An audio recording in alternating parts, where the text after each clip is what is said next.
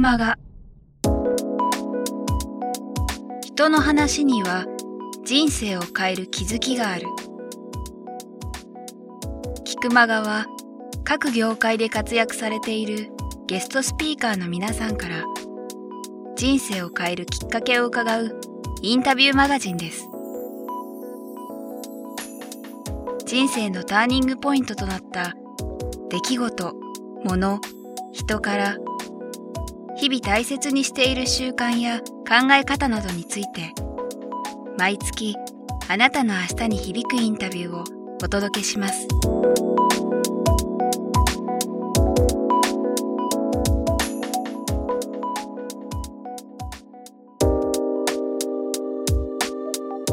これはぜひ聞きたかったんですけどやっぱり、まあ、僕なんかもともと文章を書く仕事もやってたんですけど、はい、まあ、それ務まらずに今なんかインタビューでなんとか生きてるって感じなんですけど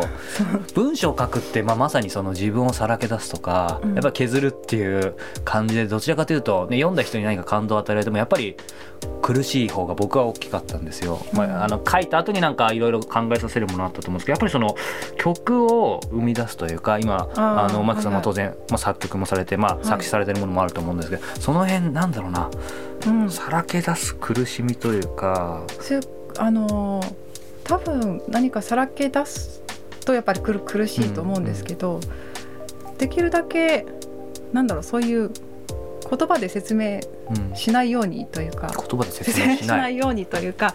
例えばあの情景を歌うことで共通の映像が浮かぶことがあるじゃないですか、うんはい、そういうところで例えばリコーダーとかだと、はい、誰かが道を歩きながらリコーダー吹いて帰っていく小学生とかが、はい、そういう風景を浮かべると大体みんな同じような気持ちになると思うんですよね。でそういうのを意識して歌詞とかを書いているので、うんあのうまく言えないいえいえ大丈夫です、はい、例えばですけど、例えばある歌手の方がなんかラブソングとか恋愛の曲とかを、失恋の曲とかを作るとするじゃないですか、そういう時って結構そのなんだろうまあ本当人それぞれなのかもしれないですけどその自分の実体験が入ってたり結構ダイレクトにそのまま書く人も中にはいるじゃないですか。その辺って今、うん、どんな感じ多分テーマが全然違うんだと思うんですよ。だから恋愛の話は私は基本書かないというか、うん、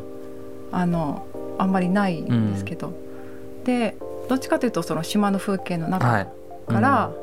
生まれてくるものが多いので、例えばなんだこの一番新しい「ぬちぐすい」とかは、はい、映画の情景を歌った、うん、歌ってるんですけど、うん、その曲はすごく幸いのことに映画のそのできたものを見て編集が終わったものを見て書くことができたんですよね。はいうん、そうすると本当にその映像をそのまま、うん、そうかもう本当にダイレクトに。で。その曲っていうのは、まあ、あの主題歌って一一番最後に聴くものっていうのも分かっていたので、はい。まあ、映像が皆さん共通してるんですごく分かりやすいんですけど、そうですね。そこで夫婦があの潮の香りが漂う海のそばで暮らしていて、はい、ご飯食べながら美味しい美味しいって言ってる、うん、その笑った顔みたいなのがすごく印象になったので、うん、それをそのまんま書いたっていうのがあるんですけどそうそう。その歌ってる中から情景を。うんうんうん。そうか、うん、今ねやっぱりそのテーマってありましたけどその島ってキーワードも出てきましたけどやっぱり基本はその三浦さんその、まあ、島っていうのもしかもじゃあ島っていうと石垣島なのか別にそこまでは限定してるわけじゃない。そうですね。島というかまあ自然のもの、うん。うん、何か、まあ、普遍的なものというか、はい、そういった自然をやっぱりテーマにしたいなとはずっと。それはまあまあそれこそきっちりっていうの難しいかもしれないですけど、そのご自身の中でなんかそれこそ「ドナン」で最初歌った時から、まあ、最初は逆にねどちらかというと歌ってみたいな感じでだったと思うんですけど、はい、自分でどっかでそういう私はやっぱり島のある程度やっていきたいなみたいなのって何かあったんですか？どうなんでしょうね。それこそ最初は、ドナンでやり始めた時は正直、まあ、あのポップスとか R&B とか好きだったんで、うん、そういうのもやりたいなっていう気持ちがあったんですよ。で半ば最初の方はちょっと嫌々ながらというかそうなんです、ね、これまでずっと触れてきた沖縄の音楽からちょっと離れられる、うん、そういう希望の方が最初は、逆にね。あのそういうことをしたいと思ってたんで、うん、一番最初は。はい。でも今となってはすごく良かったですよね、そういう時期からうん。沖縄のそういう音楽に触れて人前で歌う機会がうん。あったっていううんのは、うんうん。さっきのそのぬち薬だったら、はい。えーとまあ、その映画をちゃんと映像を見てからだったから、まあ、ある意味もちろんそれはそれで大変で比較はできないと思うんですけど僕も今お話聞いてもあちゃんとそれを見てからだからイメージしやすいのかなと思うんですけど、当然基本はそれあんまりそういうパターンがあるわけじゃないんですよね。その時に今東京に住んでらっしゃるわけじゃないですか。はい。で沖縄の沖縄っていうかまあ島か。その情景とかってこういう曲もこっちにいて作ってるものもあるわけですよね。そうですね。こっちにいる時に作っ作れるもんなんですかね。うん、やっぱりそこに残ってるものっていうのはうん。幼い時の記憶の方がやっぱりうん。大きいんですよね、うんうん。最近というよりは、はい。石垣で暮らしていた時期のうん。記憶の中から、あんまり整理されてない記憶の中から、取ってきてっていう感じなので、うんうんそう。それであの石垣で過ごして18年、まあ、高校卒業まで行って、で今回東京に出てきてこの春で18年なんですよ。年がバレちゃうけど、でそうそう。それが全く同じ期間になったんですよこのそう春。かそうか。あまさにこの2013年4月。うん。はい。なんかすごく複雑というか、うん。うん。なんか石垣のその記憶が遠くなるわけじゃないけど、これからはずっと東京の生活の方がうん。増えていくわけで、うん。でもよりやっぱり石垣っていうかその島のことを知りたいって思うようになって、うん。最近になってようやくうん。古典、八重山古典はい。をやり始めて去年からかな。はい。今古典勉強して歌を通してまたちょっと石垣山のことを知りたいと思って、へえあそうなんですか。あじゃあ。まだ今、はい。曲を覚えるのに必死ですけどね。はい、そんなその宮田さんが人生で一番大切にしている、まあ、考え方でもいいし習慣でもいいしちょっとすごい大きな質問なんですけど、うん。なんか一つ挙げていただくと。ダメだって思わないで、うん。例えば、うん、と自分には無理だとかそういうことはうん。あんまり思わないようにしていて、うん今度あのチラマナで新しいプロジェクトではい。CD を1枚夏に出す予定なんですけど、はい。それがあの同様なんですよ企画、はい。企画アルバムなんですけど、はい。が同様なんで、うん。私たちが昔から知ってるような曲もあり、うん。最近の幼稚園生とかが歌うような曲が入ってたりとかして、へイメージないですよねきっと私に同様って。なんかーでもなんか歌ったらすごい楽しそうだなって感じはありますけどイメージはそうか。私自身もちょっとあれどんな風に歌えばいいんだろうってちょっと思ってたのもあったんですけど、でそれを実際やってみたら、はいとっても楽しいんですよ、チャレンジしてみたら。であのデモを撮るので一回歌っていて、うん。それがすごく楽しくて、うん。でキャラじゃないんでキャラじゃないんじゃないかなって思った中でも、何でもうん。ちょっとうん。決めないでうん。やるっていうのが割とあーそこかもしれないですね。あんまり嫌なこと以外は断らないっていううんうんうんうんうん。じゃあ今日も嫌ではなかったということで。はいもちろん今日はご光栄でございました。そうか、よかったです。そうか、その辺僕に一番ないもんなんですごいなんかう羨ましいですね真逆で。そういうのすごい憧れるけどできない。あの今チラマナの話もありましたし、冒頭でも少しありましたけども、うんそのチラマナはどういう感じでそのチラマナって生まれたんですか？ああチラマナはもともとこのアトンレコーディングスというところから、はい上原真希はすでに CD をリリースしていてなるほど。山内優樹さんとのユニットハワイアーナっていうユニットでしていて、はいうん。まあお世話になってたんですよね。で私が2005年にあの「心の死」という、あはい。はい、アルバムでこのレベルにお世話になって、それで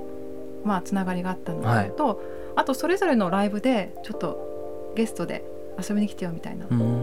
感じではい。私のライブにマキちゃんが来てうん。フラを踊ったりとか、うん。あとあのイベントでアロハイサイっていうアロハとハイサイっていう イベントがちょこちょこあったんですよ。はい。そこで、まあ、名前の通りうん。沖縄とハワイのうんそういうイベントだったんですけど、うん。そこで会うこともよくあって、うん。で、うん、そうそう。それがきっかけでもちろん友達付き合いのことはしていて、で、まあ、2006年の1月かな、はい。まあ、ライブをしようということになってまあ一人だとちょっと集客も あれなんで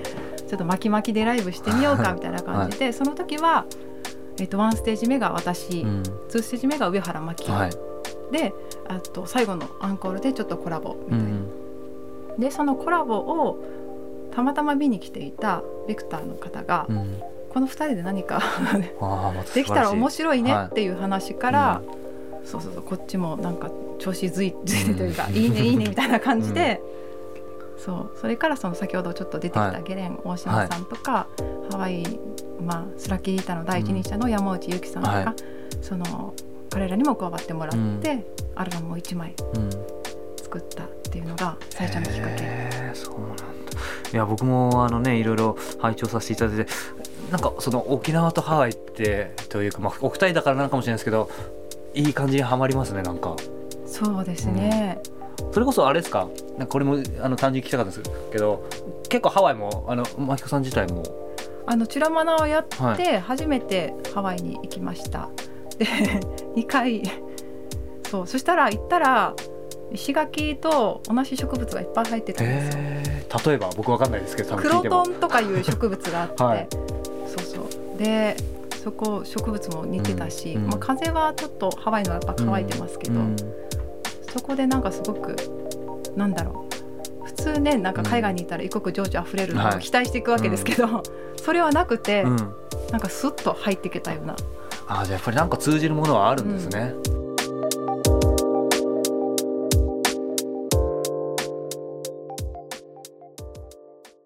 さあ、えー、せっかくなんでですねあの先ほど、えー、この番組内でもお話があった、えーと、6月末かおそらく7月に出てるであろう、はい、子供向けのその、まあ、童謡というか、はい、えーと、の、えーと、アルバムからいろいろいろいろというか一曲紹介してもらえないかなと思ってるんですけどもこの企画はどんな感じのものなんですか？もう一つのユニットの「チラマナ」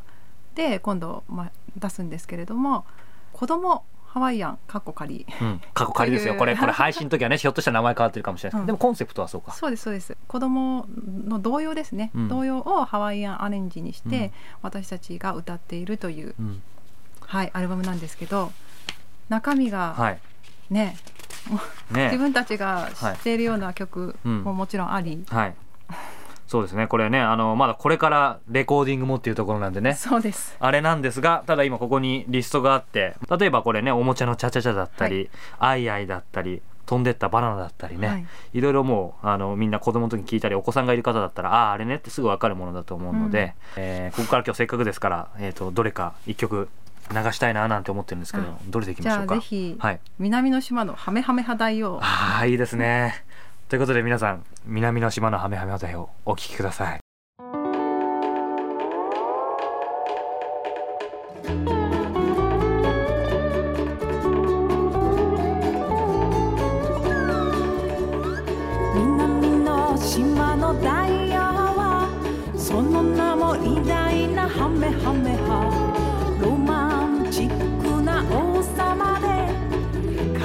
すべてが彼